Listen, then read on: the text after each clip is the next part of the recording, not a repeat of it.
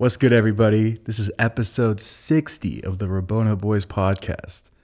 That's another milestone, you know? Another 60. milestone. I remember when Arsenal had like 66 points in January. Wow. Speaking of which, another week of great football. What can I say? I'm probably sounding a little uh little repetitive here about Arsenal, but I mean, I don't I simply don't get sick of it, man. Every week Sounding is, awful chipper these days. yeah, dude. I- Oh, life's great, man. You know what? You know, it wasn't all rosy though because Ten Hag made some comments this week that really irritated me. Did you hear about this? No. So Erik Ten Hag came out in his press conference and he was like, "It's difficult for me to be consistent, basically, because he doesn't get to pick the same team every week, like Arsenal." That's what he said, and I was like, "Hold on, hold on, hold on, hold on. You think Arsenal been playing the same team every week?" He's like, "Oh, the availability. Everybody, you know, I don't have all my players available every week." I'm like, "Yo, we didn't have Zinchenko for like half the season." We hadn't had Gabriel Jesus for four months. We just lost Eddie Nketiah, Your Tommy goal Yasu. scorer, Eddie Nketiah Tommy gone. Yasu's just finished. He's out for the rest of the season now. Partey was injured. Partey's been gone multiple times. Jorginho's had to fill in. Uh, Emile Smith Rowe hasn't played much at all, like a couple games. Tomiyasu's disappeared again. Yeah, he just had a season-ending injury, and Oh, okay. Yeah, dude. And, I'm, and I'm like, what are you talking? It, it really. I was like, you don't got to make excuses, man. Because I, the one thing I want to be clear about this Arsenal season, whether we win the title or not, it's that we have overcome a lot of obstacles along the way, a lot of doubt, a lot of oh, you don't have the depth. Not like you particularly, but like the media was saying that, everyone was saying that, and like um, I don't know. we Yeah, we've yeah, had like too. a we yeah we've we just had a great next man up mentality the whole season. And Erik Ten Hag, you sound like a fucking fool. I gotta say it. Um, Got Nick Solo cursing and stuff. when this man's just been walking on sunshine for like the last couple it's months. It's you. ridiculous, man. It's ridiculous. No, Um, no, real quick. I, th- I think that's really weird. It's also kind of petty because it's like, what the fuck does what Arsenal does have to do with you? Not only Yeah. that, but what do you mean you don't? Don't drag us into What it. do you What do you mean you don't get to pick the same team every week? Whose fault is that? Are are, are you saying like what does that mean? Does well, some of us, that- you know, some teams aren't playing their full strength eleven against who was it again? like on in the Carabao Cup, the I don't even remember who they played. Like But it's like, but it's like, what, is it a dig saying that you guys only play, you guys are only playing in one competition? Is it a dig at his owner saying, "Oh, you guys got me"? I think it's I think it's a nothing stupid comment, but I just wish he wouldn't make it because he needs to focus on what's going on over there in Manchester, and we're gonna keep focusing what's going on in London. Speaking Yeah. of London, Arsenal have won nine straight London derbies now. That's a Premier League record. yeah. And uh, most recently, it was against Crystal Palace. Uh, great game. All I really want to say about this game is, I, I, the discussions are over. If anyone in this world doesn't think Bukayo Saka is a world class player, I just I won't talk. I won't talk soccer. I won't talk football with you. That's Yeah, all. they- it you know, don't know like, ball. it's It's so fine. undeniable at this point. This man has now I think 12 goals and 10 assists, and he's the only player in the Prem with 10 and 10. He's one of the youngest players with 10 and 10. Um, He's only twenty throughout one. history, 21 years old. Basically, him, Martinelli, Odegaard, you know, the same names I'm talking about every week. Incredible. Somebody I don't always praise every week though, Ben White. And we and I made you watch all the Ben White highlights. They cut together every little you know Arsenal Twitter. They're relentless. They cut together and snip together every single moment Ben White touched the ball, and thank God they did. And if any of you don't watch Ben White, please go watch Ben White. It's criminal that he is not in the England squad. It's criminal. Gareth Southgate's like, oh, we could maybe if he plays center back again for Arsenal, we'll bring him up. Like, and then and then Southgate has the audacity to say he's like blaming um, the young talent not blaming, but he's saying there's a lack of like young talent in England for Gareth their Southgate struggles. gets a It- bullshitter. you know, you you know, It's like, not something- you, yeah. you could just discount his entire like anything he says because he always says, "I oh I don't play favorites. I don't play favorites." Kalvin Phillips got called up to England and he doesn't even play. You know, um, Tomori- has Tomori got ever gotten a cap? Showing himself to some to a lady, but he still got called up. Like whereas Ivan Toney got dropped from the World Cup squad because he put a couple bets out. You know what I'm saying? Like it's clear that this guy has favorite. Harry Maguire, Manchester United has looked great since Harry Maguire has not been starting for them, and he's getting to play for England. Granted, he's very good for England, but there's probably better center backs just based on form in the league right now. Right. I just think Gareth Southgate at this like I think he's I think he's revol- he was revolutionary for England back in like 2018, 2020, things like that. But okay, now you see what type of approach works with England players. Now get someone who actually like pays attention to players and things. You know, It'd be a real shame if Gareth Southgate wastes away one of the most like talented young crop of they need to get rid of him, bro. And then you know what's crazy? The U.S. U.S. national team is kind of in the same boat because it's like Greg Berhalter somehow still a candidate for the national team job. Not like you know. Did you uh, hear who's holding out for the job? Thierry Henry? Thierry Henry, which That'd I think would be a terrible signing, by the way. Arsenal legend. be- I love Thierry Henry, but I don't think I want him near the national team. It would be cool if he was a coach, not if he was the manager. yeah, yeah. I don't like Yeah, what happened at Montreal was he was the coach of Montreal. He actually did pretty well, but he was a little shaky. He left. Uh, I think it was for the pandemic because his family was still over in France still, and he he went home to them. And um, his backup manager Wilfried Nancy ended up being the coach for Montreal for like three four years. Then he just switched to Columbus Crew, which is like considered a step up. And now Columbus, I think this is the second season he's going into now, and now Columbus is looking pretty nice. So, you know, maybe maybe it's a case of getting Thierry, whoever Thierry Henry wants his number two to be and making them the number one manager. yeah. Um, I had this at the end of my list because just like chronologically, I write down notes throughout the week, and this was kind of at the end of the week. Conte, I, th- I think I think we can I think we can officially say we may have called this like at first. At first, I was definitely optimistic. I was like, if You were very anybody- optimistic. If there's anybody who's a force of na- force of nature who could turn around the Yeah. fortune of Spurs, you, be you've Conte. always surprised me with your your optimism towards Spurs, or maybe it was just towards Conte Yeah, I and think it not was- Spurs. But regardless, like you were one of the guys that was like, "Oh, they had a great summer window." Well, you they know, fooled me. They fooled me, just like how Liverpool fans get fooled by Liverpool half the time with transfer rumors, right? Like they fooled me because I was like, "Yo, they're giving Conte money," which I've never seen them do before. They never really given a coach money before, and turns out Conte buys a lot of players and doesn't use them. He buy the team buys a youth player. He they know they should have known he doesn't use youth players. Um, but it's funny, man. It's like the club. it- It's the DNA of the club, the malaise of the club. It's ingrained. Every single thing. Yo, this man, uh, Conte, they lo- they gave up another lead to I think it was Southampton this time or whoever, and Conte went off. He called the players selfish. He says uh, we can't. We he says you guys expect to win, but your players per- don't like to perform under pressure. He said, I, "When I look at this team, I don't see a team. I see eleven selfish players." Yes. We- we cannot Damning, damning words. You know, and I know he's Italian. He's emotional. He's got to put, you know, the he's got the This is not enough. it yeah. It's not enough. but but you you know you don't say that and keep your job, man. I don't What? care how. What? You don't know. You know what you don't say? You don't say, yo, you're the club's owner has been at this club for 22 years and y'all ain't won shit. Yeah, You don't say that, maybe. He said, this is the club. Like, if you guys want to fix the club, he said, you guys, if you guys claim you want to win, but no one changes anything. He's like, yo, you, the media, y'all want to put everything on the managers, the managers, the managers. He said, I've seen who's managed this club. Like I've seen who has managed this club. You really want to keep blaming the managers, or do you want to blame the players? It's- it's like the same issue that Chelsea had for so long. Where even though there there are like two sides of the same coin, where Chelsea used to have players that were there for the longest time, and they had all the power, and Chelsea used to run through managers. But guess what? All those players were world class quality. Not all, but most, right?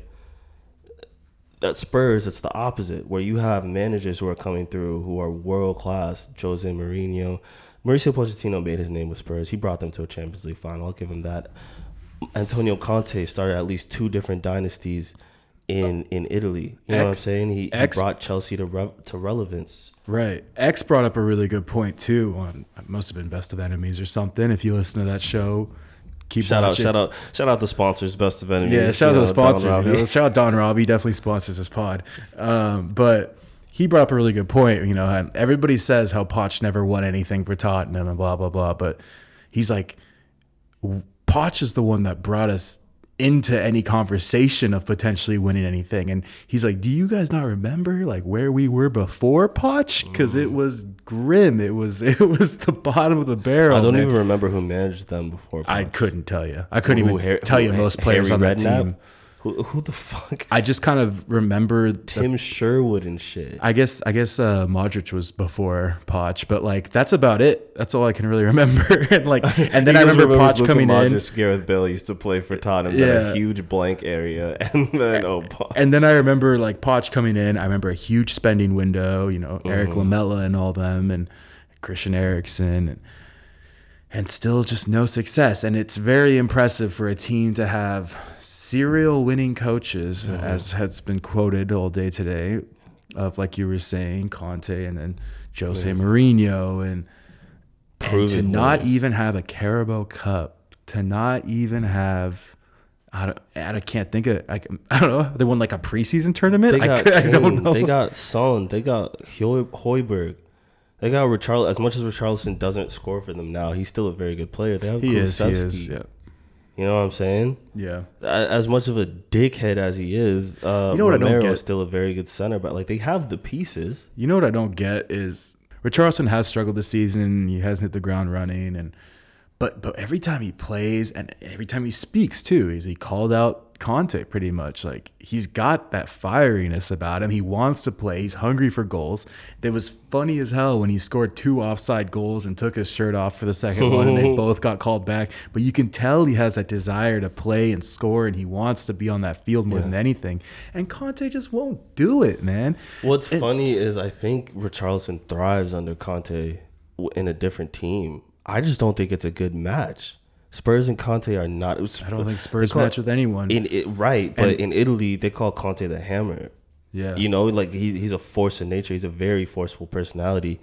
I'm not gonna lie, like I'm not calling them like shrinking daisies or whatever, shrinking violets or whatever, but I don't know too many Tottenham players that I think of that like would give you that that fire and you know like that that blood and thunder. I uh I was gonna say too, I don't think Spurs really match with anyone. It's looking like Harry Kane's gonna force a move out now too. That was the news today We'll see, man. as of uh March twentieth. Um We'll see. I we'll see, man. I, I bet you that I bet you they keep him and pay him off of a cut of those Beyonce tickets. Guaranteed. yeah. The like nine concerts they're not supposed to be having. yeah. Um, no, I think uh, I think if he does end up at Manchester United, it'd be a really interesting fit. I think he's kind of a better version of Weghorst, if that's what. Not to like you know diminish Kerry Kane to anything like that, but you know that big physical striker that can drop in and play as a ten and I'm you. distribute. I don't know if that's the kind of player Erik Ten Hag wants. It'd be interesting to see him end up at United. He'll be sick. Okay, this is weird, right? Because it's Harry Kane, but he'll be sick at United. He'll be sick at City. Yeah, I think personally, I think he would be really good at Bayern. I had knew you were gonna say that. I'm not gonna lie, and those are kind of A like Thomas my- Muller replacement. or even a- just to play alongside it, maybe because Yeah, Thomas Muller's forever. have another version. Anyways, um, yeah, but Poch is. I mean, um, Conte is out. He definitely burned his bridge. Uh, I think I'm pretty sure by the time of this recording, he will have been fired. Excuse me, sacked. You know, they love to say sacked over there. No, they'll have mutually parted ways. Mutually after that blow up. But it's crazy, man. He he was like, he was like, yo. You guys don't show any passion even when you're losing. This is not acceptable in Italy. It's not acceptable, you know? Like, man, he was going the fuck off. Shout out to Conte for keeping it real. Uh, I'm also kind of basing uh, like like these Spurs fans, like their reactions. I'm actually basing like some of my like judgment on if they really like pay attention based on like their reaction to him. Are you emotional and gonna react negatively to what he said because you don't like the football your team is playing, or are you gonna kind of st- take a step back and realize that this is what everyone l- from the outside looking in sees? Yeah.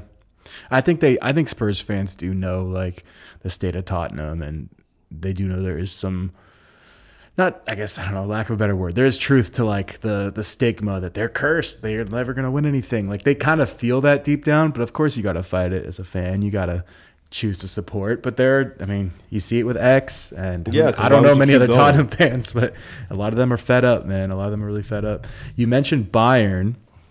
Bayern just lost this weekend to future Liverpool manager Xabi Alonso when Jurgen Klopp gets the sack. but uh, yeah, I I managed to catch this game actually, and uh, a lot of penalties. That was So- my takeaway. Shout out to the Bundesliga for being probably the most exciting league. After all the slander, after all the slander, they finally heard us. There's been at as long as we've been doing this podcast, we've been slandering oh the Bundesliga. It's, it's Bayern Liga, but uh, and then I kind of I kind of jumped ship like a couple months ago at the perfect time. yeah, know? you did. I'm really Yo, tactical man, about hey, it. Yo, Nick Solo's been getting validated on a lot of things he's been saying the Yeah. past few years. I don't think- necessarily want validation for this one. You know, give me my I- validation for for is- Saka, but like I just like blindly was like I'm gonna start following the Bundesliga. Turns out have, they're having a great season. They're season. having a crazy season. There's And been Bayern have fallen like to second. 10 lead changes so far. The lead changed again because, as you said, Bayer Leverkusen beat uh, Bayern Munich. It wasn't a very good game, but it shows that man, Xabi Alonso has a little promise to him. Man, he his his coaching journey so far. I really thought it was a little too early for him to Mm-hmm. be coaching a first team after he oh he was only at Real Sociedad, their B team for like a couple of years but they saw what they liked Bayer and they brought him over. Uh, was there anybody that really stood stood out to you? Ooh, um, in a bad way. First thing that comes to mind is that Upamecano tackle for the second penalty. Uh, Wonder where we've heard that one before. He's much but- more of a ball. We can tell now, right? Like he's a ball player. He's not a. He's not necessarily the defender. Like he's a good defender, but I got Yeah. some I got some stick for tweeting out like months ago that like that Bayern backline is is fraudulent and like that was something that we had talked about and I was just thinking about it. I put it out there and people were getting worked up about it, but there are mistakes, man. This Bayern team is not perfect. Leverkusen, like they should not be losing to Bayern Leverkusen as great as we think Xabi Alonso might be. well, I don't. I Um, don't. I don't even know if he's that great, right? Because Leverkusen is in their usual spot of like eighth or something, they're which is might be worse than what where they normally are. So Yeah, okay, maybe not great. That wasn't the right word, but you know, the promise. But like this is incredible because this Bayern Munich loss now means that Borussia Dortmund are in the lead, Bayern are second, Union Berlin are third. I'm pretty sure. yeah, never would have expected them to be there. By the way, right. And and there's a there's a fourth team in the in the running too. So this has been like a very interesting Bundesliga season. I think what this I think the big thing is that Bayern Munich they are a very deep team, but they're also very injury prone. And if you combine that with the fact that Julian Nagelsmann is a bit too much of a tinker man, uh, just like um, is it Ranieri? Who who else likes to likes to pivot and move? But like Pochettino and Ranieri, like always tinkering around, always making the wrong movements and adjustments and things. Bayern look awkward sometimes under him. Like they look dominant at times, but they look awkward at times too. Uh, it's sad because it would be sick if they lost the league, but that would be the end of Julian Nagelsmann for that team. And then who knows, man? You know, maybe Klopp goes to Bayern and uh, Xabi Alonso goes to Liverpool or something like that. you that. think Klopp would do that? Uh, I don't think he would do that. He's too much of a under contract. romantic. I feel like He's to too much of a romantic, but I feel like even he's smart enough. Like when his contract is up, he's probably gonna take a sabbatical, and then he's probably gonna end up at Bayern or back at Dortmund or Hmm. somewhere else. I don't think Um, he goes. The Kim K curse lives on. PSG lost, but it doesn't affect their title race much at all. They're Didn't still she, seven didn't points she? clear. Didn't didn't you guys lose when she came She was- and North was wearing y'all shirt and everything like that? she was there when we got knocked out by uh, Sporting. The Kim So- K curse, and then she which was out I here- have to thank her for, man. I was very happy that we were out of the Europa League. I think we've already addressed it, but the other game that happened this weekend, uh, and one that hopefully people around the world watched, I would I would really hope so. Uh, El Clasico, um, Barcelona managed to pull one out again. Xavi Ball has won now four or five straight El Clasicos in a row. They've won every El Clasico in 2023, which is wild. I don't understand. Like they, they can't win a damn game in So he Europa. lost the, he in lost the first Champions one, League. right? Huh? He lost his first ever Clasico, and then he's been beating them ever since. Hey, I'm sure he's lost more than one though. Like, he's- That's crazy, though. I mean, oh, sorry, I didn't. Sorry, we have a we have a slightly Real Madrid. Uh, There's tension in the room. yeah, people. yeah, yeah, yeah. You There's can't little see bit it, of- but you could probably feel it through the mic. So a couple of things that stood out to me in this game, very chippy game, very physical game. Uh, let me just point it out now.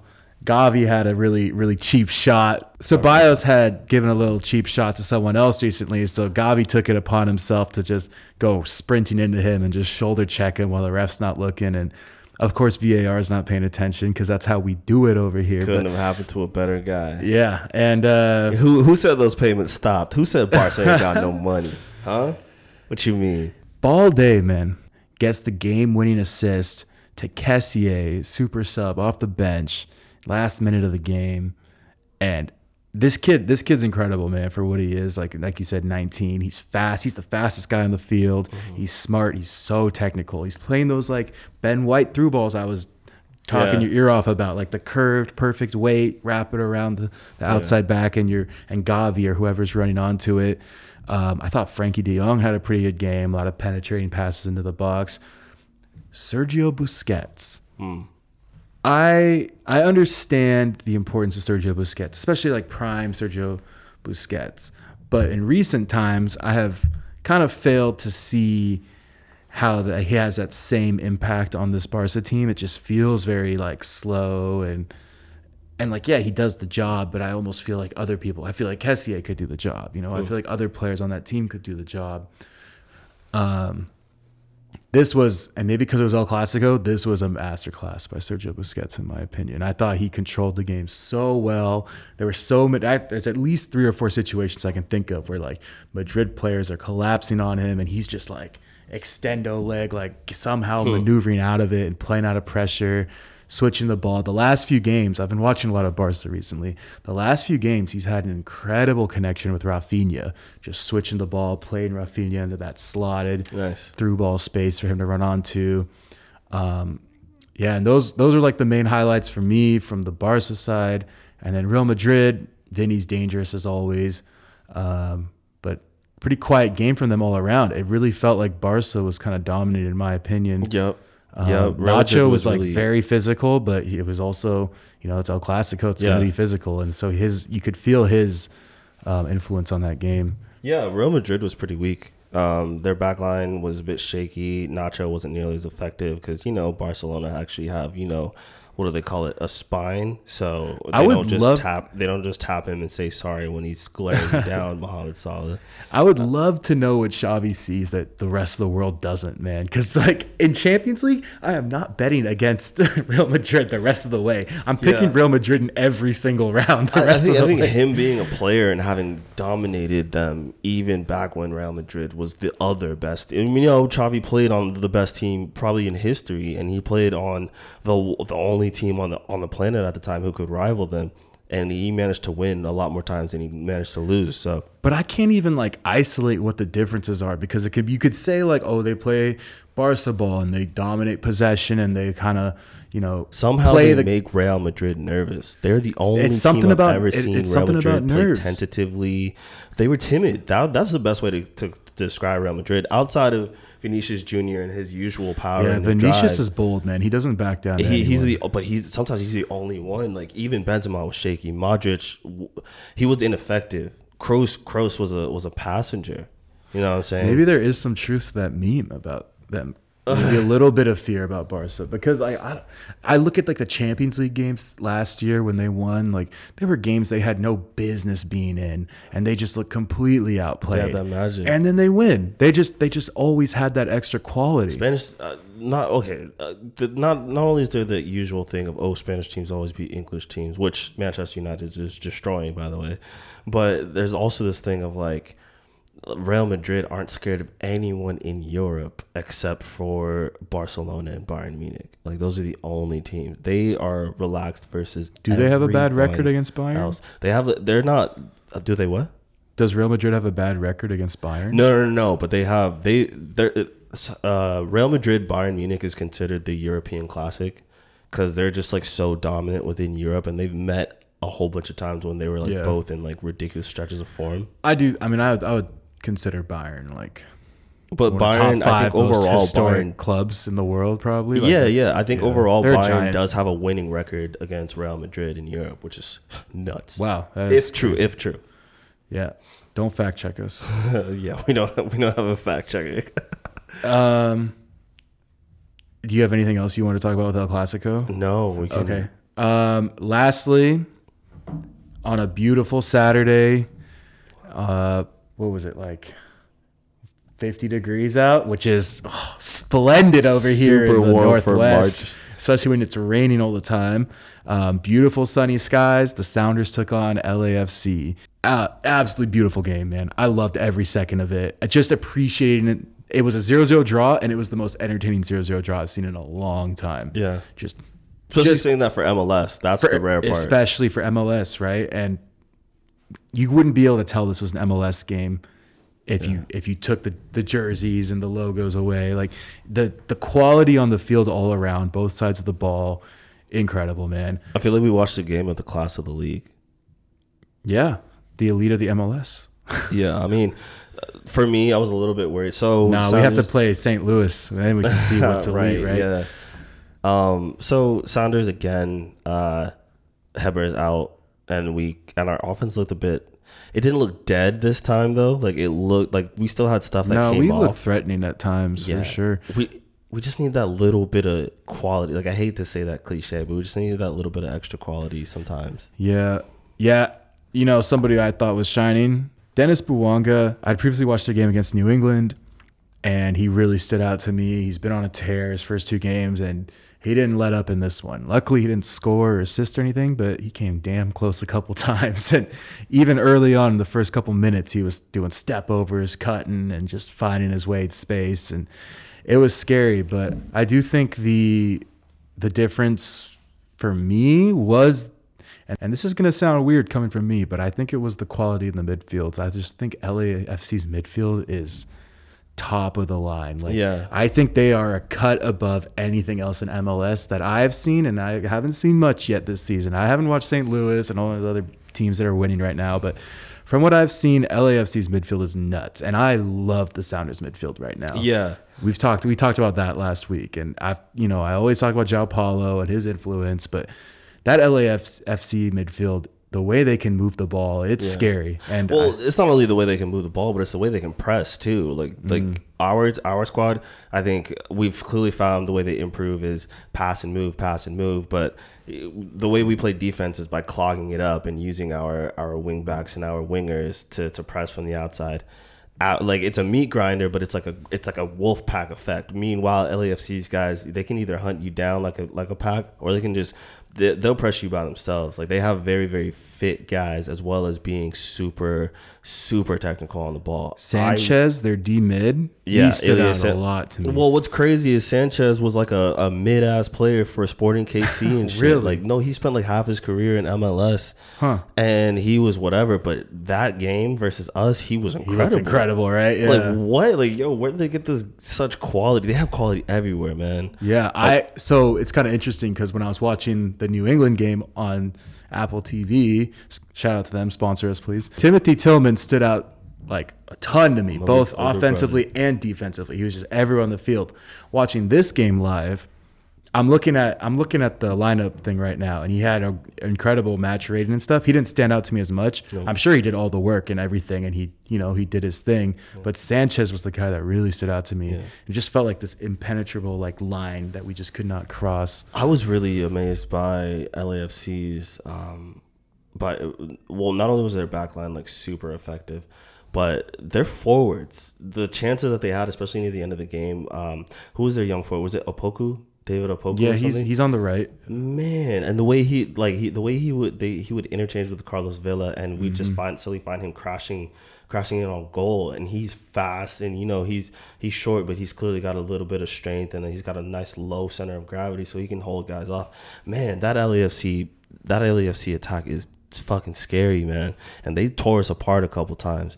I think the big thing the big difference is look I, I love Nico Lodeiro um but if we're not gonna have a Heber It always um, comes back to Nico. Oh, no, well, you know what I'm saying, and he had a good game in my opinion. I think he did. actually, you want to know who actually had a had a poor game in my opinion. I, I think you already know, but Albert Rusnak was. Mm. I think everybody stepped up this game. Like every single sounder that was Albert the pitch and Rusnak started, almost scored. they stepped up. Albert Rusnak had his moments where yes, he almost scored and he had you know great distribution and control of the game. Again, he's our Thiago or another controlling midfielder, but the thing is, he was really like lackadaisical and he made mistakes at the worst possible time. He'd have a weak pass, he'd miss a tackle. You know what I'm saying? He he'd pass into empty space or pass to a it'd either be a hospital ball or he ended up passing directly to an LAFC player or he'd miss he'd just barely miss the hit on the assist or he misses, you know, and I'm not going to begrudge him for missing a shot. And again, I think he's doing a great job being an attacking midfielder that's playing as a deeper, deep line mm, uh, midfielder. But he was, in my opinion, he was the main reason a lot of us, like a lot of the most important moments, didn't come off for us. And that was what I was gonna say too. Is like he he's just he's not a true eight. He's not a true box to box. Yeah. Oh, I mean, I think he's done a good job, but um, Yeah. I, I think I think if Nico has his last season, then um, you know next season we might be able to see Albert Rusnák. We might see him move to the center attacking midfielder. Um, but I man, Yeah, I mean, I'm curious to see. Like, it feels like in a season so condensed as MLS is now, with all the different competitions where injuries are bound to happen. Right? with But- with with thirty man rosters, if that. so you know, if, if Morris is missing some time, five or, competitions at a time, or like, Lodeiro's is- missing some time, it'd be nice to see him play either out wide or in that central position. Yeah. But we'll see. Um, Um, another thing, real quick. Uh, fuck that ref, man. I, again, Ismail Elfath went to the World Cup. I don't know how he's a dickhead. He wants oh, to it be was him. I didn't even realize He wants to be a fucking superstar. I hate that dude. Uh, shout out I feel like this Ragen. is a theme with every MLS game I've seen, and like I look at the reactions on Twitter or M- any MLS game that we talk about. Seems like a pretty common theme of the refs are all yeah, garbage. yeah. Unfortunately, this is the thing about Sounders fandom that I was trying to warn you about. Like, you're, it's always gonna feel like the refs are trying to fuck us because half the time they actually do.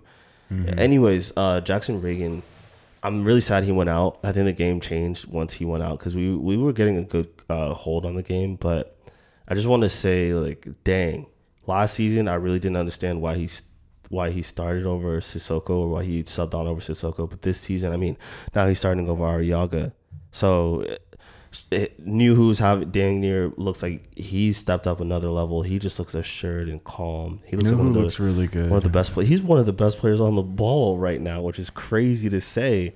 Yeimar, one of our most dynamic passers now. Like, what did these guys do over the offseason, you know? they got some rest. I'm saying, right? So and then and then Alex Roldan doing what I always wanted to do him to do, which is foul somebody with a hard nosed tackle. He kicked the shit out of somebody and I loved it. Um he it was a big deal, whatever yellow card, but I don't know why, but I'm still like feeling a lot of optimism for this team. We just need to get Heber back or we just need to buy someone who plays like him in the summer.